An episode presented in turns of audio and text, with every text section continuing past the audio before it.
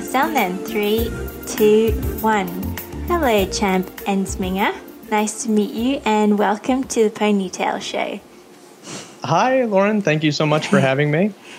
Um, so, okay, for folks out there, um, Champ directed a beautiful short documentary called Yai Nin, and I saw it. I think you got you sent me a little um, DM by Instagram, and I like just resonated with it straight away because you know it's about.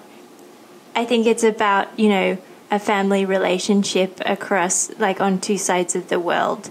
It's about a badass grandmother who's running a who I think I read in a press release or something you called her a sausage tycoon, which was really hilarious to me. But yeah, she she runs a naem factory, which um, for folks who don't know what naem is, it's a delicious northern northern Thai sausage, uh, fermented sausage, um, and yeah, like Champ, tell us about the documentary.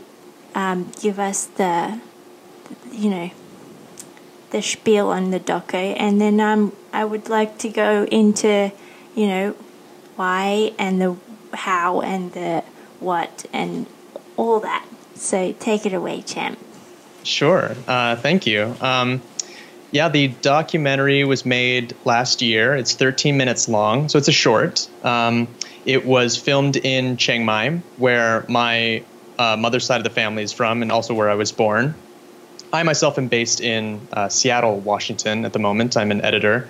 And uh, this is very much a personal project. Um, I, uh, as my day job, do a lot of um, commercial work, uh, sometimes an occasionally fun uh, music video or, or you know documentary short projects, things like that. Mostly branded content because uh, a lot of that is happening here in Seattle. Mm. And um, I got really inspired from a lot of different people and and and um, context as to you know my closeness to my uh, my mom's culture uh, and specifically being from Chiang Mai uh, to feature my grandmother. Um, and uh, we had a really great festival run this past year. Um, nice. It was a bit bittersweet since uh, you know current circumstances made most of the festivals virtual.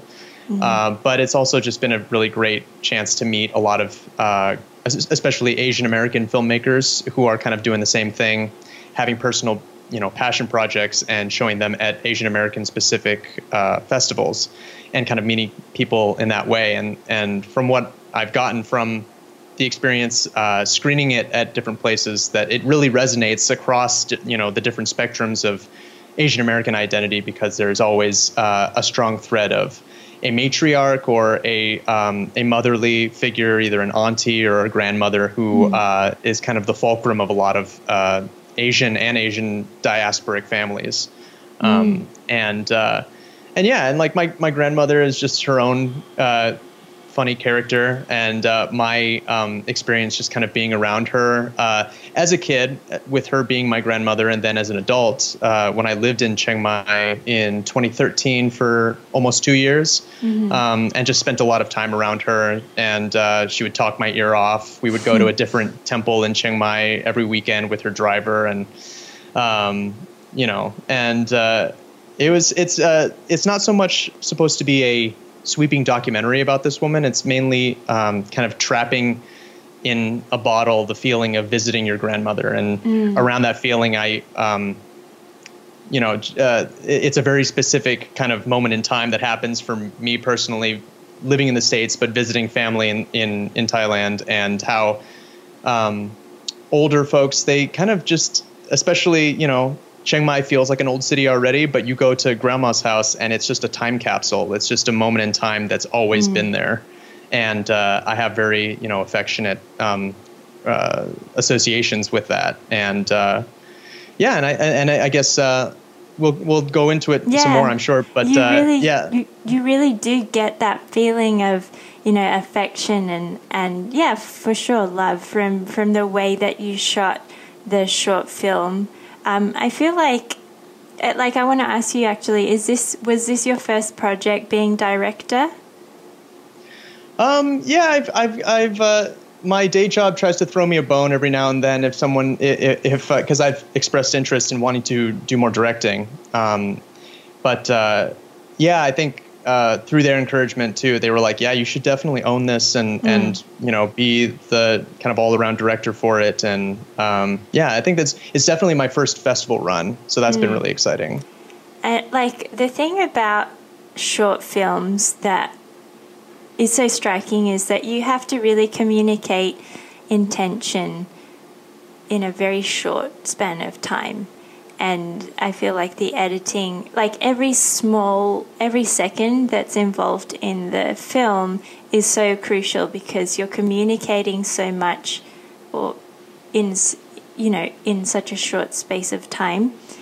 Um, like how, like I, I guess let's go back and start with, you know, what motivated you to, you know, work like to to work on this passion project and where did the ideas and and passion come from?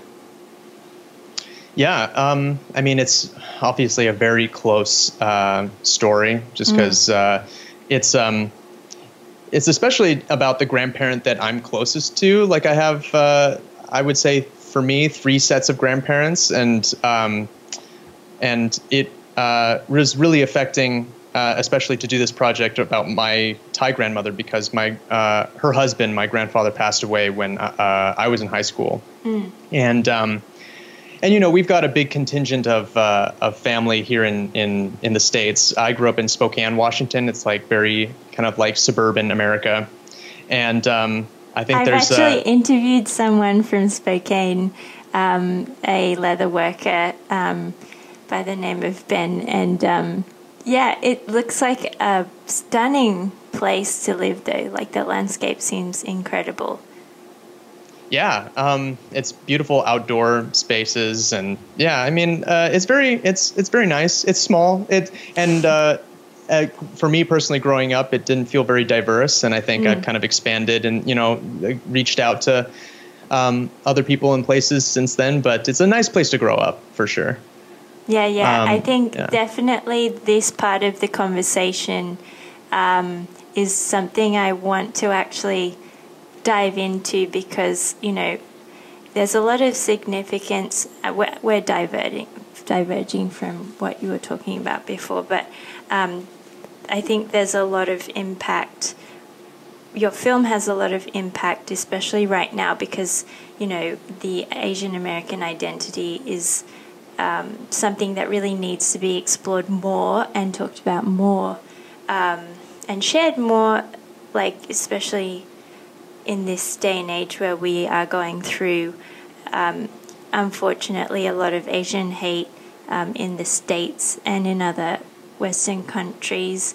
Um, but I think maybe something you and I, even though we don't know each other very well at all, we just met today maybe there is some overlap in terms of growing up in places that is that are not very diverse and being somebody who identifies himself as being mixed race. And you know the challenges that that brings um, growing up it, it's yeah i mean it's it's finding identity it's like the the idea of finding identity is something that maybe a lot of um, mixed race people can relate to um, in terms of, you know, just going through their life making art and, and exploring their roots and figuring out um, where they fit in or where they can f- find somewhere that feels like home. And I think definitely through this project, I can see that it's kind of opened doors for you that have you know, yeah, put you in touch with a lot of other people who are on this a similar um, pathway, and that like definitely I felt that through the yeah the film, just the thirteen minutes that yeah. Um, but let's go back to you know where you you know where you found inspiration for the documentary. Did you write the um, script yourself? I mean, not script, but the storyline or the however you do when you make a documentary.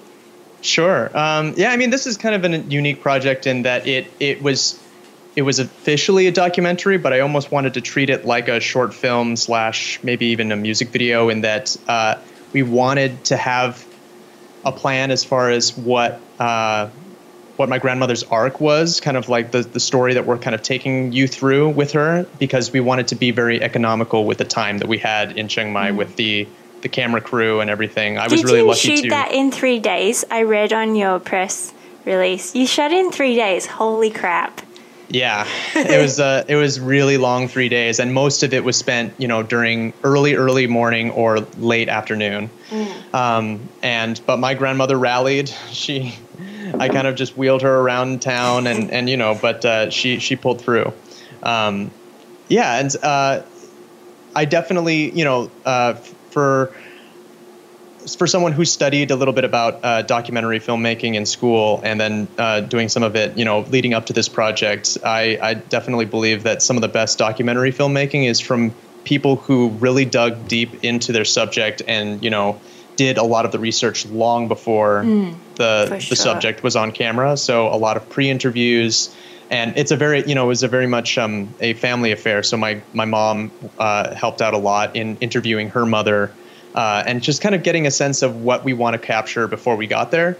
Uh, mm. If there was any any subjects that were you know uh, off limits or that she would feel sensitive about, um, and uh, and then just planning that out. You know, we know we mm. want to feature her at her hair salon. Like I wanted that to be a very uh, distinct um, in, introduction to her because it's just it's just fun and that's so where important for for all the aunties like the Thai aunties and the Thai grandmas out there doing your hair, having that perfect you know perm is so important every day.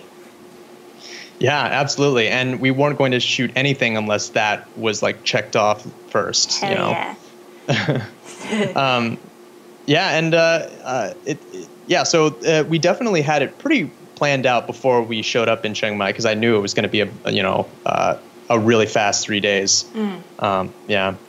Yeah, yeah. Like so, I guess like I want to know like have you been did did you want to do this project for a really long time? Has it been something that you um, yeah, you intended to do, you know, for years, or was it something that you just kind of spontaneously came up with and and just like pulled resources together to get, you know, to do? Yeah, I think it was a mix of both feeling uh, really confident in doing something personal uh, in the work setting I was in. Like I said, a mm. lot of uh, I work around a lot of really badass like animators and directors that do a lot of work uh, here in in kind of the video industry in Seattle, and I've been an editor for the past five years, so I, I, I, feel like I knew the steps that it needed to look and feel the way that I wanted. Mm. Um, and uh, but it was also something that uh, it took the time, you know, thinking about it in different ways long before uh, for it to actually happen because uh, I wouldn't have had the connections um, to video mm. production that I had uh, had I not lived in Chiang Mai for a time, met some people in Bangkok who did some commercial work and uh, our DP, uh, he's an expat from Canada who is based in kind of between tai- uh, Taiwan and, and, and Bangkok. Um, but Liam Morgan, he, he does a lot of commercial work and he really fell in love with um, the treatment that I made. It's like the mm. document that kind of gives the look and feel for uh, the project, and he said, "Oh yeah, I would I would love to come to Chiang Mai. A because the food is great, and my crew and I will have a, a blast, and uh, and B because it felt like a really sincere project. So mm. I really lucked out in that way. Yeah. Well, from the film, I see I kind of put together that your uh, your mom and her siblings um, grew up in the states, um, and although and you were born in Chiang Mai and but you also grew up in the states. Um, like, let's talk about that because you know, as a half Thai person growing up in the states, there can be a lot of disjoint um, in terms of culture and um, language and just a lot of things like did you grow up speaking Thai at home um, was Thai, the Thai culture quite influential on your upbringing, or were you kind of like, um, yeah, quite Americanized and, you know, retraced your roots back when you moved to Chiang Mai in 2013? Yeah, it was a, uh, a, a, process over the course of my life of 30 plus years that um, I grew up very American. Mom and her siblings who moved to the States, she had uh, two other siblings that moved with her and then one who stayed behind. So we have cousins that are much more Thai in, in, in, in that sense than, than we are. But um, they kind of uh, established themselves by having restaurants in Spokane, uh, kind of uh, monopolizing the Thai food scene in Spokane, Washington, and um, we all grew up restaurant kids. So I think that helped that that was mm. Uh, that we had a lot of family reinforcement of. Uh, that culture that mm. you know Kham Muang was was spoken very loudly all the time in our mm. house. Um, we got Thai TV. Mom would follow, you know, Lakorn Thai, like all all the shows and Lakorn um, Thai for those listening are like Thai soap operas. Very important feature of Thai contemporary culture. Big exactly. Time. Yeah. yeah, and uh, and yeah, I feel like we got very lucky that that that was always really present at home. Um, being at, at at American schools, there's constant like you trying to be Americanized for yourself to fit in, and mm-hmm. sometimes being tokenized because you're just the Asian kid in one mm. particular cat class. Um, and then by that, it's just they would be half right. You know, as as mixed race, yeah. it's like there's all kinds of conversations that you're and dialogues confusing. that you're having. Mm, yeah, mm, yeah, for sure. And when you yeah. came back to Thailand in 2013, like. What was that like? Did you feel like kind of an outsider? Did it take a little bit of adjusting, or yeah, what was that about? Could you speak like pretty decent Thai already like having going to um, having grown up the way you did? I think it was mainly that I could receive a lot of Thai and be able to translate it internally in my head, but projecting mm. it has taken years of confidence, mm. and yeah. um, and the and the years spent in Chiang Mai definitely helped meeting Thai friends and just getting back into the swing of it. And you know, my my relation to Thai language and my skill is kind of, uh, uh, you know, uh, relies on my proximity to Chiang Mai, especially. Yeah. So, yeah, yeah, yeah. I moved back to Thailand in about in 2011 or something, and I had zero Thai. I came from Australia. I had like zero Thai. I did like a 10 week short course, like one lesson a week before I left to come to Thailand. And you know, you do the basics of Thai, but it's really like barely anything. So I, I came to Thailand feeling like such an outsider, like especially with the language barrier and everything. But there was something that I grew up in Thailand um, up to the age of eight, so there was like enough, but you kind of forget it when you when you live in a very uh, westernized um, environment where you feel like you do need to blend in um, or be felt like an out, be made to feel like an outsider as well, being someone who, you know, like not just by looks, but just culturally inside, um, you might you might behave in different ways to other people in a Western environment, or you might enjoy different foods, or you might just see see the world in a different way than other people. But yeah, um, I felt the same kind of distance um, moving back to Thailand as well, um, because yeah, um, your experience has been fragmented, like from a child to being an adult. Um, yeah, language barriers. Um, yeah, there's a lot of catching up to do as well, which I feel is part of the fun, especially as a creative person too. It's there's like a joy of discovery and an, an excitement that happens when you're forced in a uncomfortable situation where you have to learn and like experience and connect with people in a way that you are not comfortable with, um, which is for some people super daunting. For most people, I'm sure super daunting, but it's kind of fun too because you're pushing yourself in many different ways.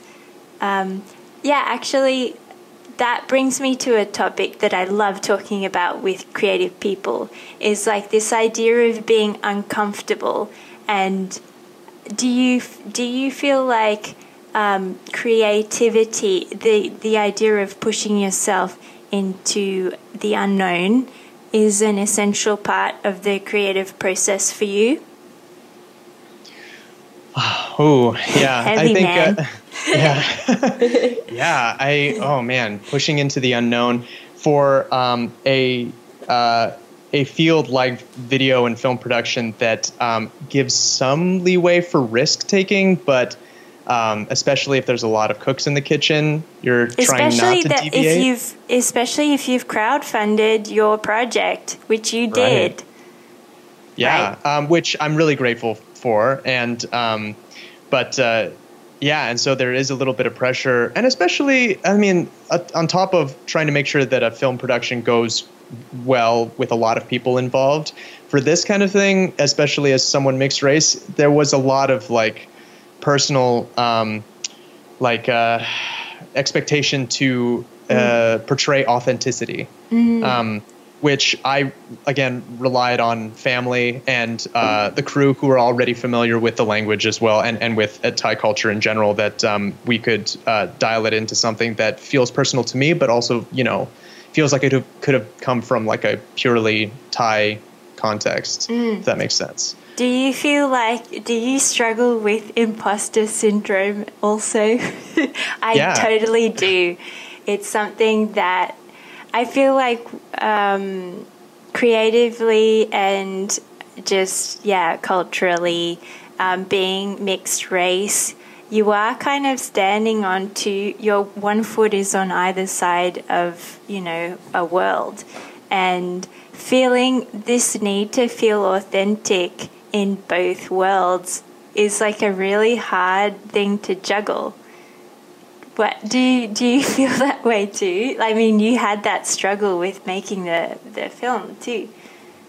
Yeah, I I tried not to. I tried to kind of just power through a lot of that doubt um, by way of just interpreting my role um, as someone capturing my family, but also trying to be a very um, uh, uh, a documentary filmmaker at a distance who can kind of be transparent and let the subjects portray themselves uh, in their most authentic way, and uh, just trying to yeah approach uh, my you know my grandmother as any woman. It's it's amazing how many festivals ask me like, so how did you meet this woman? How did you find because they don't associate oh, they don't with her. understand the language either because there is something that I did pick up on which is very difficult to do is translation.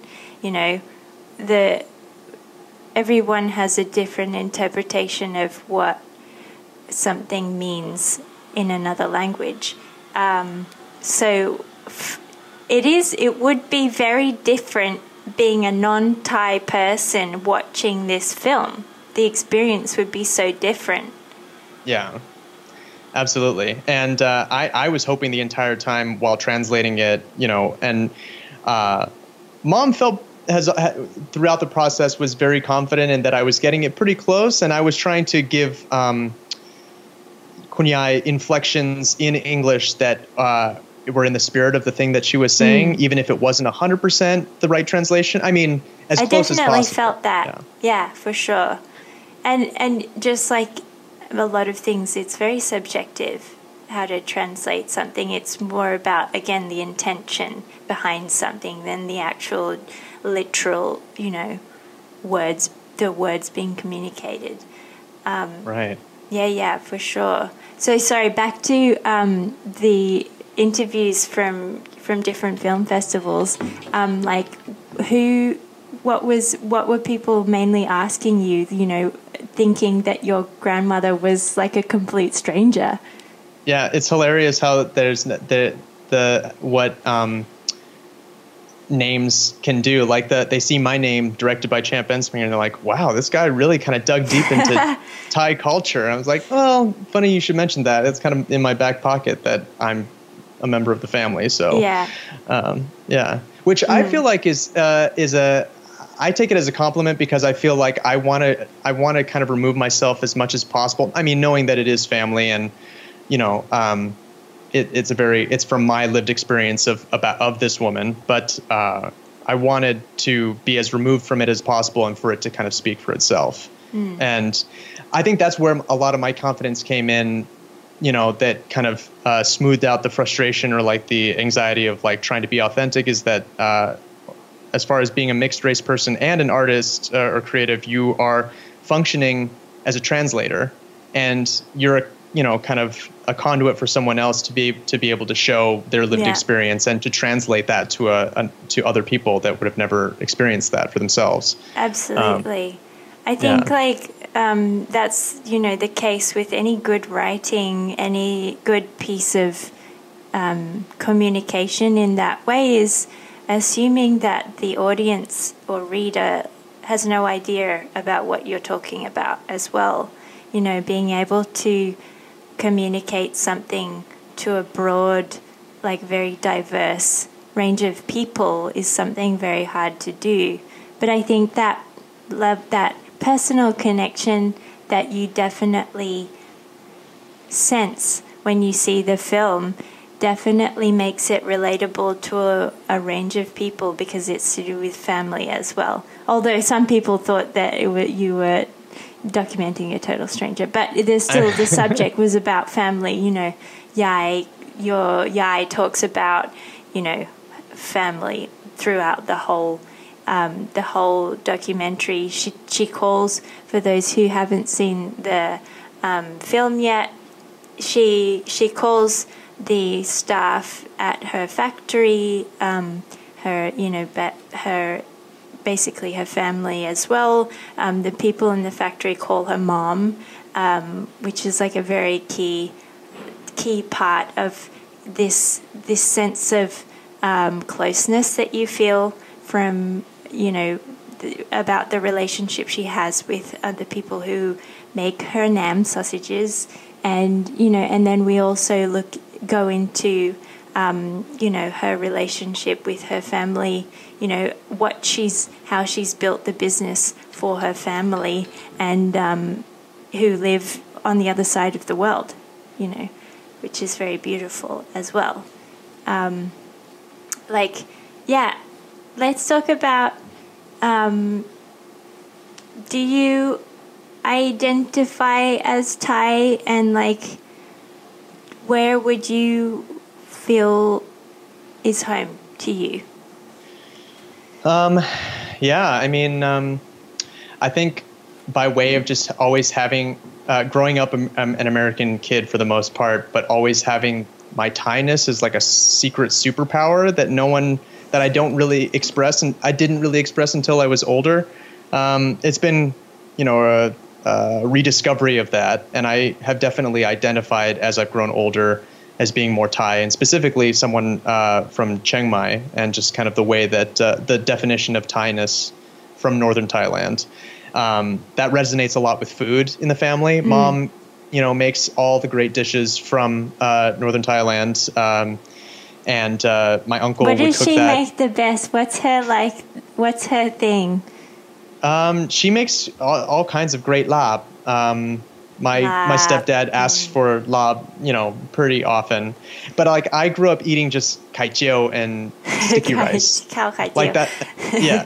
for okay, we, we got to explain for people who are not Thai and listening. Okay, larb oh, sure. is like um, you know, a Isan, actually northeastern Thai, but also northern Thai um, dish because we have larb kua, which is my favorite kind of larb, which is like a beef larb with um, blood and um, innards um, kind of blanched and then, um, you know, tossed in classic Thai spices and herbs and you know, sauces. And then you have the northeastern version, which is more popular.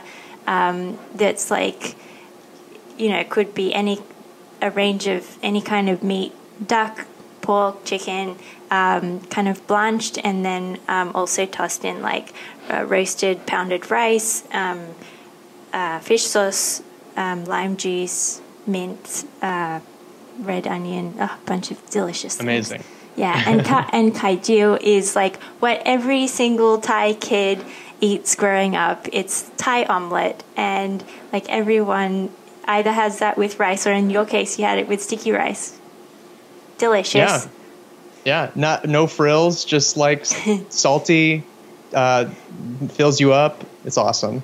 Um, yeah, and uh, I think uh, I, I wish that I had gotten more adventurous uh, the way that my mom is with spice and, and other dishes, um, but it didn't come around until I uh, I lived in New York for a chunk of time and I worked at a restaurant called Pok Pok that's based Oh, in yeah. Portland. Yep. And uh, I was there for two and a half years and really kind of you know, and, and there's a whole conversation about authenticity with Thai food in America. And uh, I, knowing that, though, I felt like I was in a space that was um, holding a lot of these recipes uh, to high esteem. Shout out to Andy Ricker. I know that P. Andy is living in Chiang Mai now, but um, and then I'd take my mom to a place like Pok Pok, and she would she would be the one to say like, "This is pretty legit." Like.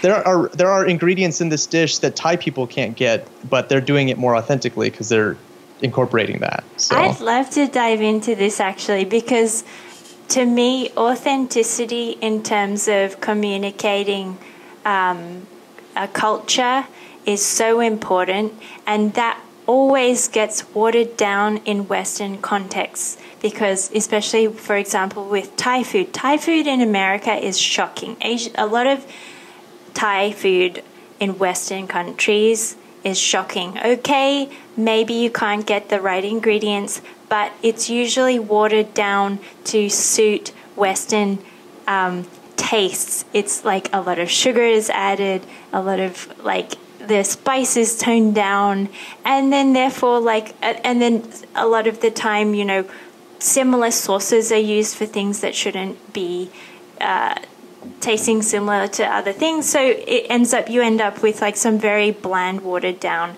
um, food, which like is a complete. You know, that's a huge um, conversation in itself because it's like the you could. I don't want to put words, but into strong words into this, but yeah, it's almost like the colonialization of food because um, there is a sense that the authentic version is not good enough or is not, you know, suited to a specific culture when I think authenticity is so important and the roots of something, communicating the roots of a culture is more important than catering to um, catering to the you know the tastes of the local area but i think there is that always that battle when you are running a business and when costs are so um, high and and you know you're juggling so many things that these like very authentic details get lost in translation. Um, yeah i think that is the case with foods from many different cultures, but it's something that I feel very strongly about. Um, yeah. Yeah, it's a contentious subject for sure, and um, I mean it's constantly in conversation. I still have friends who work in the restaurant industry, and it's uh, yeah, and and Thai communities as well. Like um, just what is the authentic, especially yeah, just are you- are you are you going to get to the same uh, level that is expected in the native country when you can't get a lot of you know these different uh, vegetables and things like that? Like what is your replacements? What what uh, um, shortcuts are you making? And it's tough. Yeah. Um, all, all the more reason that you know I felt like it was a treat to to tell people about naem with this Yes. uh, Let's talk about naem, actually. Yeah, can you a- tell people about what naem is? And yeah, I'm sure you know way more about naem than I do because you your grandma has a naem factory. And it it actually I looked it up. It's like your grandmother's naem is like famous in Thailand. It's really like popular. Right. Um, yeah. The the sausage tycoon uh, label wasn't given by me. It's from people who would meet my grandmother and be like, "She is legit. Like this is real. this is, yeah, um, yeah." Uh, uh, naem is uh, in its purest form is fermented pork sausage, uh, often um, fermented with sticky rice, and uh, it's usually served pretty fresh. It's uh, it's not cooked, so it needs to kind of it, it doesn't have a long shelf life. Um, it can be used in other dishes to kind of uh, give us uh, its sour profile um, to uh, like a fried rice, like a naem khao tod is like fried rice mm. with uh, chunks of naem in it, which I enjoy a lot. Um, Delicious. Um, or uh, you eat it straight with um, like uh, green chilies and big chunks of garlic, mm. things like that. Just kind of like nibble at. Yeah, so my grandmother is known for naem, uh, but and over recent years she's done uh, which is uh, a cooked form of sausage that you see in half moon shapes that kids also love. Um, and uh, it's I think it's more like naem. I, I, may be wrong, but I felt like naem for uh, a certain generation uh, was very present, and now has since become kind of an acquired taste. Mm. Um, and uh, but yeah, I mean, there's still a market, especially in in Chiang Mai and kind of the region, Mae Sot, uh, the the the border with Burma. There's still a lot of people who love uh, her brand, especially. Mm, I think definitely, from my perspective, the globalization of the world has changed the Thai tastes here in Thailand, and a lot of Thai young people um, are not eating like these old I don't even think they're acquired taste. Naem is delicious, but there are a lot of very picky eaters nowadays because people are growing up with KFC, fried chicken, and like very industrialized food. Um, and their relationship to food has changed. I've definitely noticed that. A lot of kids not eating their greens. You know, the wonderful thing about Thai food is how wild the food is actually and how seasonal things are, especially in your in your like nampik and somtams. Things are these are like chili pastes eaten with different vegetables. A lot of the times it depends on the time of year as to what kind of vegetables you're eating things with. And a lot of things, especially in Isan culture in the east of Thailand, is um, wild food, you know, things, mushrooms picked from the forest, um, different, you know, beautiful, like, or in the south, you know, things, you know, like vegetables that are just growing everywhere. It, there is an abundance of ingredients everywhere. And unfortunately, yeah, the new generation is is like becoming more and more picky um, because maybe I'm just mainly talking about Bangkok kids, like big city kids, but um, yeah, it has a really big impact on the way we will move forward with culture. And yeah, I really hope that um, you know producers like your grandmother and her business um, thrive, continue to thrive um, as we are going through, as we enter a more globalized world for sure. Muya also is like something I really love, but it's also, I guess, um, can be used in Vietnamese cuisine as well, um, which is like a big essential part in Vietnamese food as well, um, which is cool. Yeah, I mean that's that's another reason why I love um, identifying as someone from uh, Chiang Mai or, or, associates with Thai culture, specifically with Chiang Mai, is because it's it feels like a gateway to um, not necessarily. It's like all these uh, uh, cultures that have kind of come up together. Uh, you know, uh, my my mom or my grandmother's one of her parents is Burmese, and then her mm. other parent is Lao. And so um, you have a lot of those conversations of what I experienced living in Chiang Mai is, is how close uh, a kinship there is in food, especially, and in, in language, in Kham Muang and, and Lao uh, mm. languages, to be able to use the, them as kind of intermediary, you know, languages uh, to speak to each other. Mm. Which you know, I don't know how many people in Bangkok, a understand Kham Muang, and B can use yeah. that to speak to people from Laos. So I doubt. Yeah. Yeah.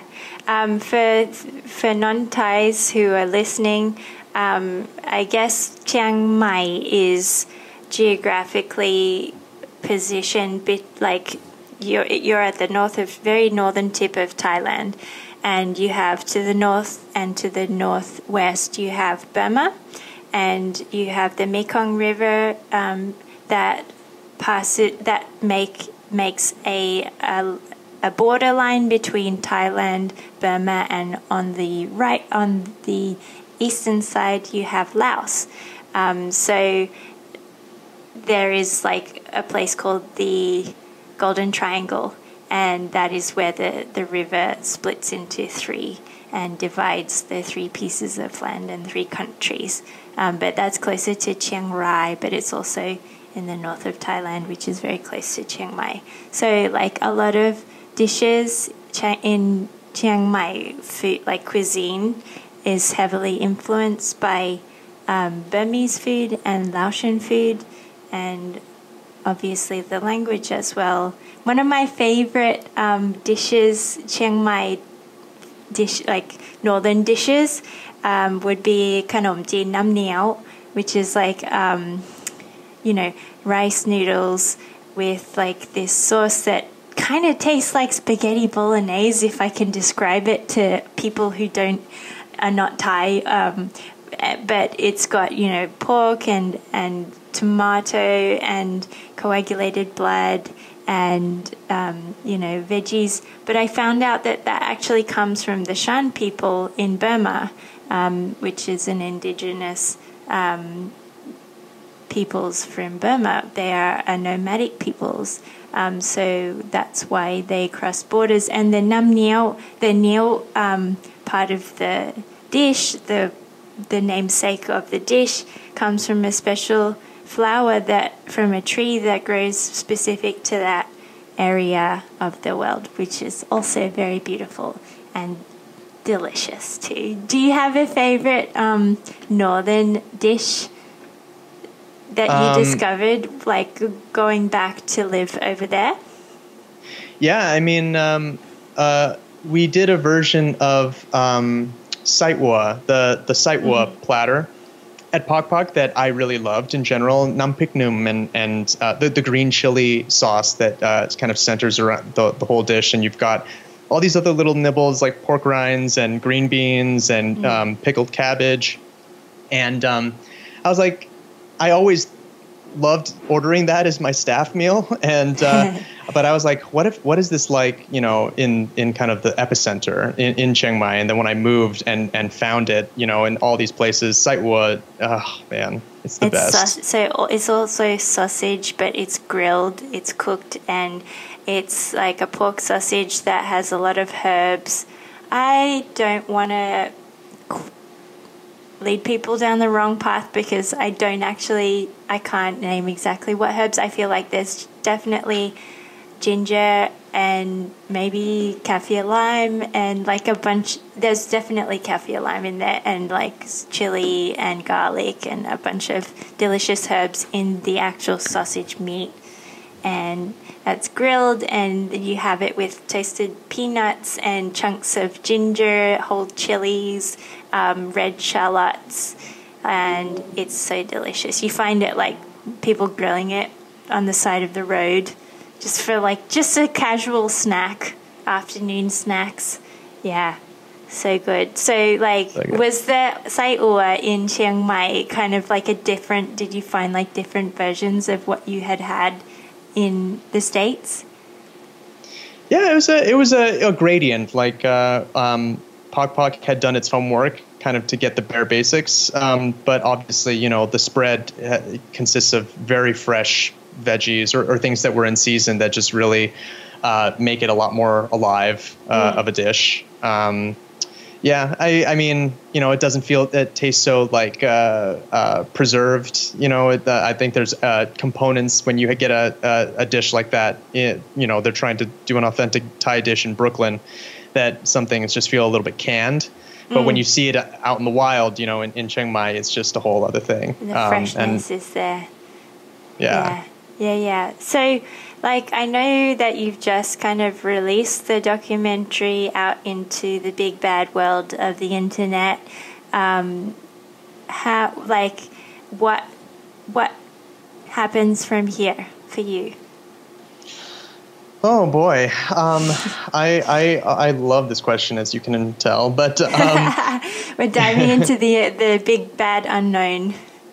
Yeah, I mean, the theme yeah, of uh, now. yeah, adaptation, um, translation. Yeah, it, um, I've I've been really grateful for having this uh, festival run and then releasing the film finally as kind of a thing that I did during quarantine, you know, and and uh, aside from just being able to work in the industry that I've kind of been stubborn enough to stick around in um, for the longest time. I feel like maybe ten years uh, working in video production. I um, I am that's excited. what it takes. It is, yeah, Yeah. just to kind of keep at Putting it. it in, Um, yeah. Um, I do want to follow through with a lot of these Asian American filmmakers, you know, who I Mm-hmm. consider colleagues. Almost like this past festival run is almost like uh, you're meeting a cohort of of folks that are studying at the same time and then Mm. finalizing or you know finishing all of their final projects and and sharing that to each other. And uh, I yeah, it's just been a treat to kind of meet other people, especially Thai people. There's Thai American filmmakers Yeah. just kind of in these little parts of the world that I'm just like, yes, this is, you know, we feel seen like all at once. Yeah. Thai film is so exciting, especially in the more indie film, in the like, in indie film and also in like more commercial film. I feel like Thai film is definitely, um, it has a very unique perspective and I mean, one of my favorite things in the world is Thai comedy. Thai comedy is the best thing ever. Thai people are so funny. Um, Yeah. But yeah, like that's exciting for sure. Like um, for folks out there who want to um, check out their film, check out your work, how can they do that? Yeah, uh, the film you can watch in its entirety at Uh, and you can also support us. Uh, there's a Yai Nin shop uh, with a really awesome uh, poster uh, for the film I that was designed. that. Sick. Beautiful. yeah, Loved it it. was uh, designed by a Korean artist named Dohee Kwan, who's uh, who goes by Kimchi Superpower. Uh, she's based in Chengdao, uh, and uh, and yeah, and then some other fun things, some postcards and things like that. And um, yeah, I would love for more people to check out the film. Sick, dude. Well, I really enjoyed it.